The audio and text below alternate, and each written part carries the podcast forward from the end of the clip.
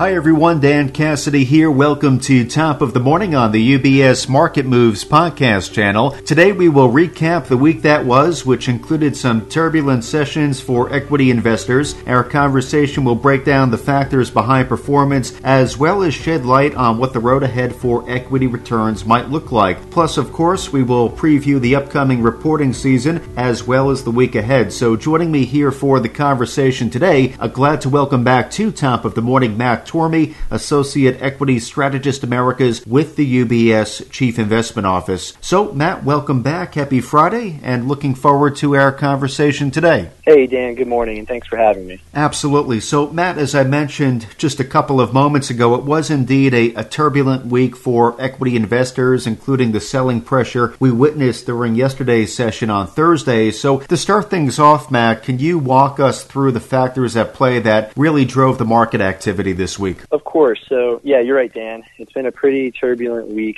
in equity markets that included as much as a 2% drawdown in the S&P on Tuesday and even greater weakness from the tech-heavy Nasdaq. So, there have been a number of factors at play and let's dive right into it. First, we've seen a pretty sharp rise in yields over just a short period of time.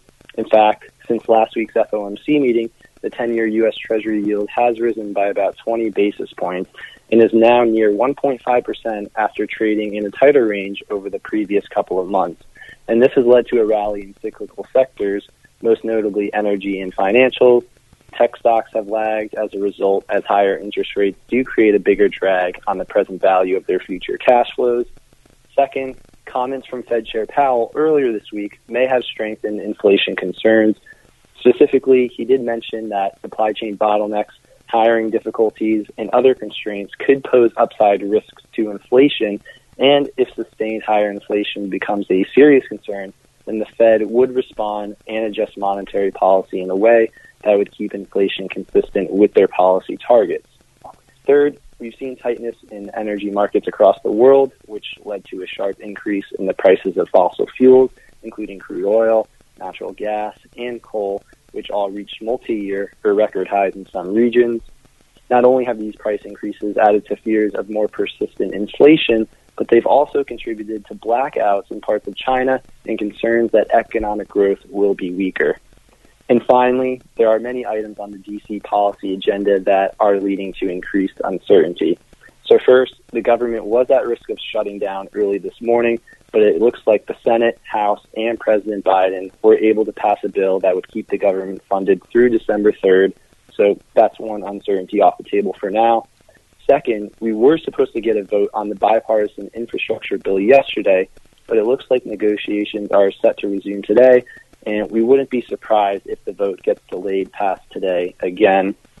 Third, we heard from Treasury Secretary Yellen that the Treasury Department is set to exhaust its borrowing authority around October 18th, and it's unclear how Congress will raise or suspend the debt ceiling now that Senate Republicans blocked a Democratic bill on Monday that did include an attempt to suspend the debt ceiling through the end of next year. And finally, the details of the much larger reconciliation bill focused on social and human infrastructure are still being worked out as the moderate and progressive members of the Democratic Party try and come into an agreement. So I know that was a lot to digest, Dan, but it really has been one of those weeks. Yeah, Matt, appreciate the clarity on the driving factors behind the activity, and it's interesting. It's quite a wide range of contributing factors. You mentioned, chief among them, some of the fiscal negotiations occurring in D.C., still ongoing. It will be interesting to see what comes from a potential vote today, or if that gets pushed out, as you suggested. Also, you need to take into account the gridlock, supply chain constraints we've been hearing about. Those are ongoing. So, a lot lot at play here, given all of that, Matt. Do these at all change these risk considerations, the Chief Investment Office's longer term outlook for equity returns? So these are risks that we'll definitely be keeping an eye on as we think they could lead to market volatility in the near term. But over the longer term, we haven't made any adjustments recently to our S&P 500 forecast. We do expect the fiscal, is- the fiscal issues I just previously mentioned to get resolved as we did just avoid a government shutdown for at least another few months, and the debt ceiling is an important enough issue that we expect to be worked out, although it may be last minute, which could lead to some further volatility. And it's still our base case that the bipartisan infrastructure bill will eventually pass, as well as the reconciliation bill, although we believe it will be much smaller in size than the $3.5 trillion proposed. On supply chain constraints, this will likely have an impact on Q3 and Q4 earnings for select companies, but ultimately, these issues are transitory until supply can catch up with the really strong demand that we've been seeing. But more on that a little later when we discuss earnings for a bit. And finally, and we've been actually showing this in one of our monthly publications, but with where valuations currently stand in equity markets, we should expect to see annualized returns over the longer term that are lower than historical averages. And the data has shown that valuations have little to no correlation with short-term returns, but a much stronger correlation over long, longer-term horizons. So to quickly summarize, we do maintain our S&P 500 year-end price target of 4,600 and year-end 2022 target of 5,000. We expect earnings to grow 45% this year and another 10% next year. We prefer value stocks over growth stocks on the heels of very attractive relative valuations, strong earnings growth, and our fixed income team's expectation that rates are trending higher. And we prefer mid caps over large caps especially over the longer term, as mid caps trade at a 15 year discount if we look at relative forward PE ratios. Thank you for reaffirming and for walking us through the Chief Investment Office's performance outlook for U.S. equities. You, you mentioned corporate earnings a few moments ago. Of course, investors will be lasered focused on the upcoming reporting season uh, just on the horizon. So, what are your expectations for the upcoming reporting season, Matt? Any themes in particular that you'll be tracking? All right, so a lot of focus this earnings season will be on what companies are saying about supply chain disruptions, higher costs, and how this is impacting the outlook. And we've already seen about 16 companies in the S&P 500 index report earnings, and a number of companies have already guided down expectations over the past few weeks. So some of the takeaways so far are that we think most of the impact from supply chain disruptions will be felt in the industrials, materials, and consumer related sectors. So within industrials and materials, the current supply chain issues we are seeing today really started over a year ago after manufacturing bases were shut down for several months due to COVID and demand, demand bounced back very sharply. And lockdowns shifted consumer preferences from services to goods, which also exacerbated the problem. And then on top of all this, earlier this year, we had hurricanes and winter storms that added further stress to the industry. So ultimately, we do think supply will eventually catch up to demand, but this may take longer than originally anticipated. And for more information on this topic, I definitely encourage our listeners to read some of the recent publications from my colleague Adam Scheiner, where he dives into much more detail. And just to wrap up here quickly, we've seen further evidence that supply chain pressures in COVID 19 are impacting consumer companies as well. Factories in Asia that had been closed for some time are ramping up again, but this, combined with backlogs at the ports, are delaying delivery times. We even saw one company recently call out steeper cost inflation escalating by the month, which resulted in disappointing earnings. And others have acknowledged that they will be passing on price increases to consumers. So, with all this in mind, be keeping an eye on these trends to see if they persist throughout earnings season.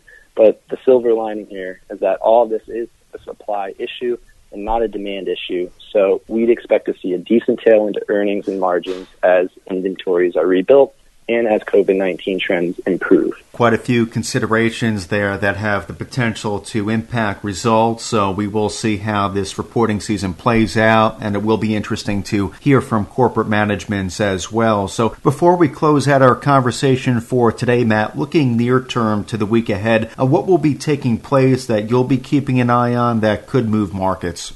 So next week should be pretty busy again with a lot on tap for the economic calendar, but we're also getting closer to the start of earnings season and we'll continue to keep a close eye on any developments coming out of DC. So first, the economic calendar. On Monday, we'll get the final reading on durable goods orders for August, which, if you remember from last week, surprised to the upside by quite a bit. On Tuesday, the September reading for the ISM non-manufacturing index will be released and is expected to fall by a few points from pretty elevated levels. Moving on to Wednesday, we'll get a little bit of a preview into how Friday's jobs report may shape up with the release of the ADP employment survey, which is expected to increase versus the prior month. Turning to Thursday, we'll again keep an eye on how weekly initial and continuing jobless claims are trending. And finally, on Friday, the September jobs report will be published. And when I checked this morning, consensus is pointing towards just north of 475,000 jobs being added to the economy and for the unemployment rate to fall to 5% from its current level of about 5.2%.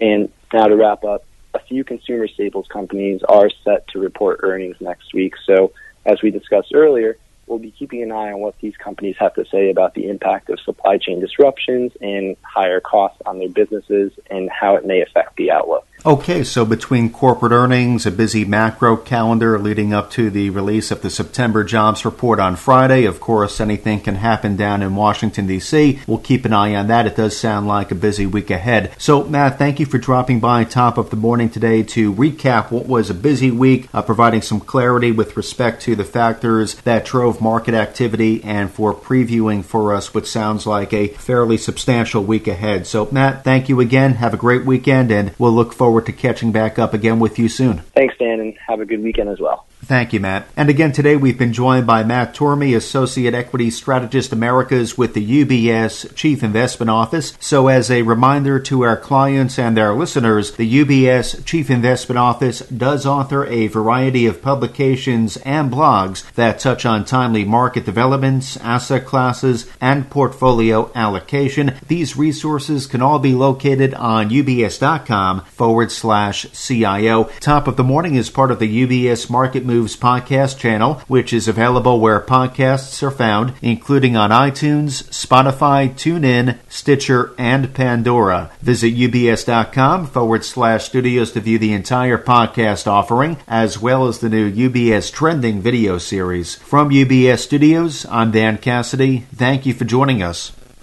UBS Chief Investment Office's investment views are prepared and published by the global wealth management business of UBS AG or its affiliate, UBS. This material has no regard to the specific investment objectives, financial situation, or particular needs of any specific recipient and is published for informational purposes only. As a firm providing wealth management services to clients globally, UBS AG and its subsidiaries offer both investment advisory services and brokerage services. Investment advisory services and brokerage services are separate and distinct, differ in material ways, and are governed by different laws and separate arrangements. In the USA, UBS Financial Services Inc. is a subsidiary of UBS AG and a member of FINRA SIPC. For information, please visit our website at ubs.com forward slash working with us. For a full legal disclaimer applicable to the independent investment investment views produced by UBS, please visit our website at ubs.com forward slash CIO dash disclaimer.